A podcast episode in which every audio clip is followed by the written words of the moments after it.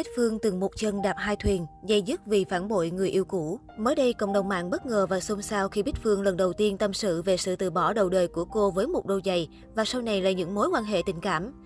Cụ thể, podcast nằm xuống liêu riêu tập 2 của Bích Phương đã chính thức lên sóng với chủ đề từ bỏ.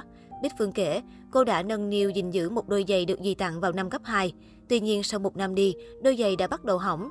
Vì tiếc nuối nên Bích Phương vẫn liên tục dùng keo 502 để sửa giày. Đến một ngày, bố cô bực mình vì con gái không chịu thay giày mới nên vứt đôi giày cũ đó đi. Sự việc này làm Bích Phương rất buồn bực. Cô chia sẻ, bạn nào hồi bé cũng có một món đồ vía, chia tay nó rất khó khăn.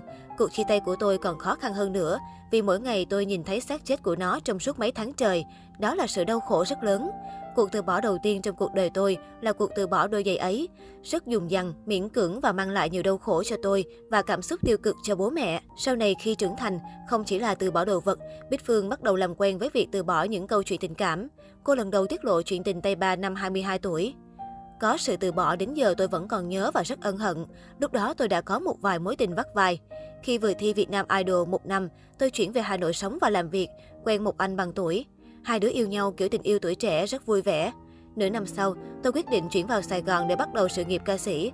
Anh ấy cũng ủng hộ. Khi vào Sài Gòn, tôi thấy có quá nhiều thứ hấp dẫn mình. Lúc đó tôi mới 22 tuổi nên rất thích thú cuộc sống mới. Bích Phương cũng tiết lộ, có một anh cưa tôi, tôi cũng thích. Tôi phải đứng giữa hai sự lựa chọn. Vì có cảm xúc mới nên những thứ đã cũ bị phai nhạt đi. Tôi tự quyết định chia tay anh người yêu ở Hà Nội để tiếp tục mối quan hệ trong Sài Gòn. Nhưng anh ấy lại là một người rất tốt, quan tâm, chăm sóc tôi, dù tôi rất hời hợt trong yêu đương, nên mối quan hệ không có gì sâu sắc.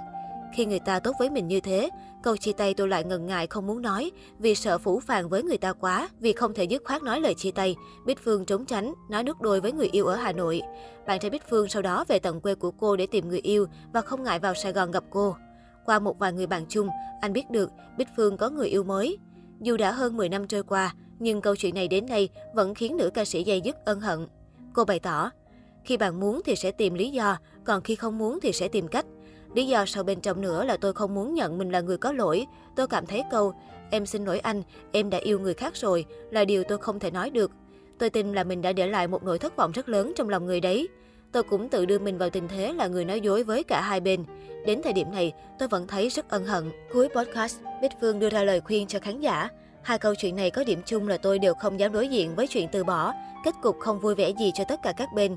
Chuyện từ bỏ rất khó khăn, nhưng một khi đã quyết định thì các bạn nên dứt khoát, đỡ đau khổ. Bên cạnh đó, thông qua kênh podcast của riêng mình, ngoài việc Bích Phương sẽ thu người nghe bằng giọng hát cùng bài thiền ngủ mà nữ ca sĩ đã học được, cô cũng nói về lý do ra đời nằm xuống liêu siêu. Nữ ca sĩ chia sẻ, cô mong muốn giúp các khán thính giả có khoảng thời gian bình lặng sau khi hit drama mệt nghỉ trên mạng xã hội, tìm được giấc ngủ ngon, ngủ sâu sau chuỗi ngày giãn cách xã hội. Bích Phương cũng từng chia sẻ với khán giả về chủ đề xoay quanh câu hỏi, phụ nữ yếu đuối trong cuộc sống thì có thể trở nên độc lập được hay không? Với những dòng chia sẻ trong quá khứ, lấy bản thân làm ví dụ điển hình, Bích Phương đưa ra kết luận, bạn không cần phải là một người độc lập để có thể có một cuộc sống độc lập.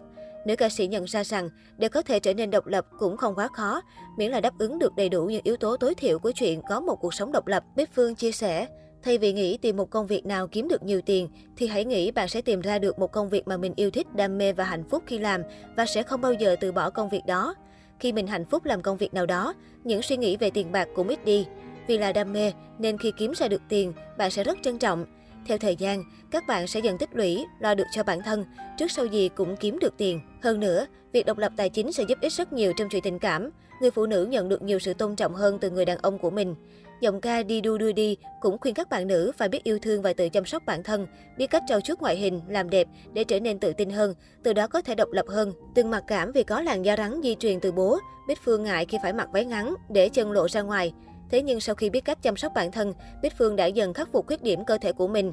Và giờ đây, nữ ca sĩ tự hào với thành quả đạt được là màn dậy thì thành công xinh đẹp hơn so với thời điểm trong quá khứ. Ngoài ra, nữ ca sĩ cũng có lưu ý nhỏ đến các khán thính giả. Trong tình yêu, dù là ai, có tính cách thế nào thì cũng không nên quá độc lập, quá mạnh mẽ, phải để người đàn ông thể hiện bản năng che chở và phụ nữ là người được che chở. Đây là một cách để vun đắp mối quan hệ cho có thêm gia vị. Một mối quan hệ bị rời xa khỏi cấu trúc ban đầu thì sẽ không thể bền lâu được. Dù độc lập trong cuộc sống thì trong tình yêu cũng có thể trở nên bánh bèo một tí.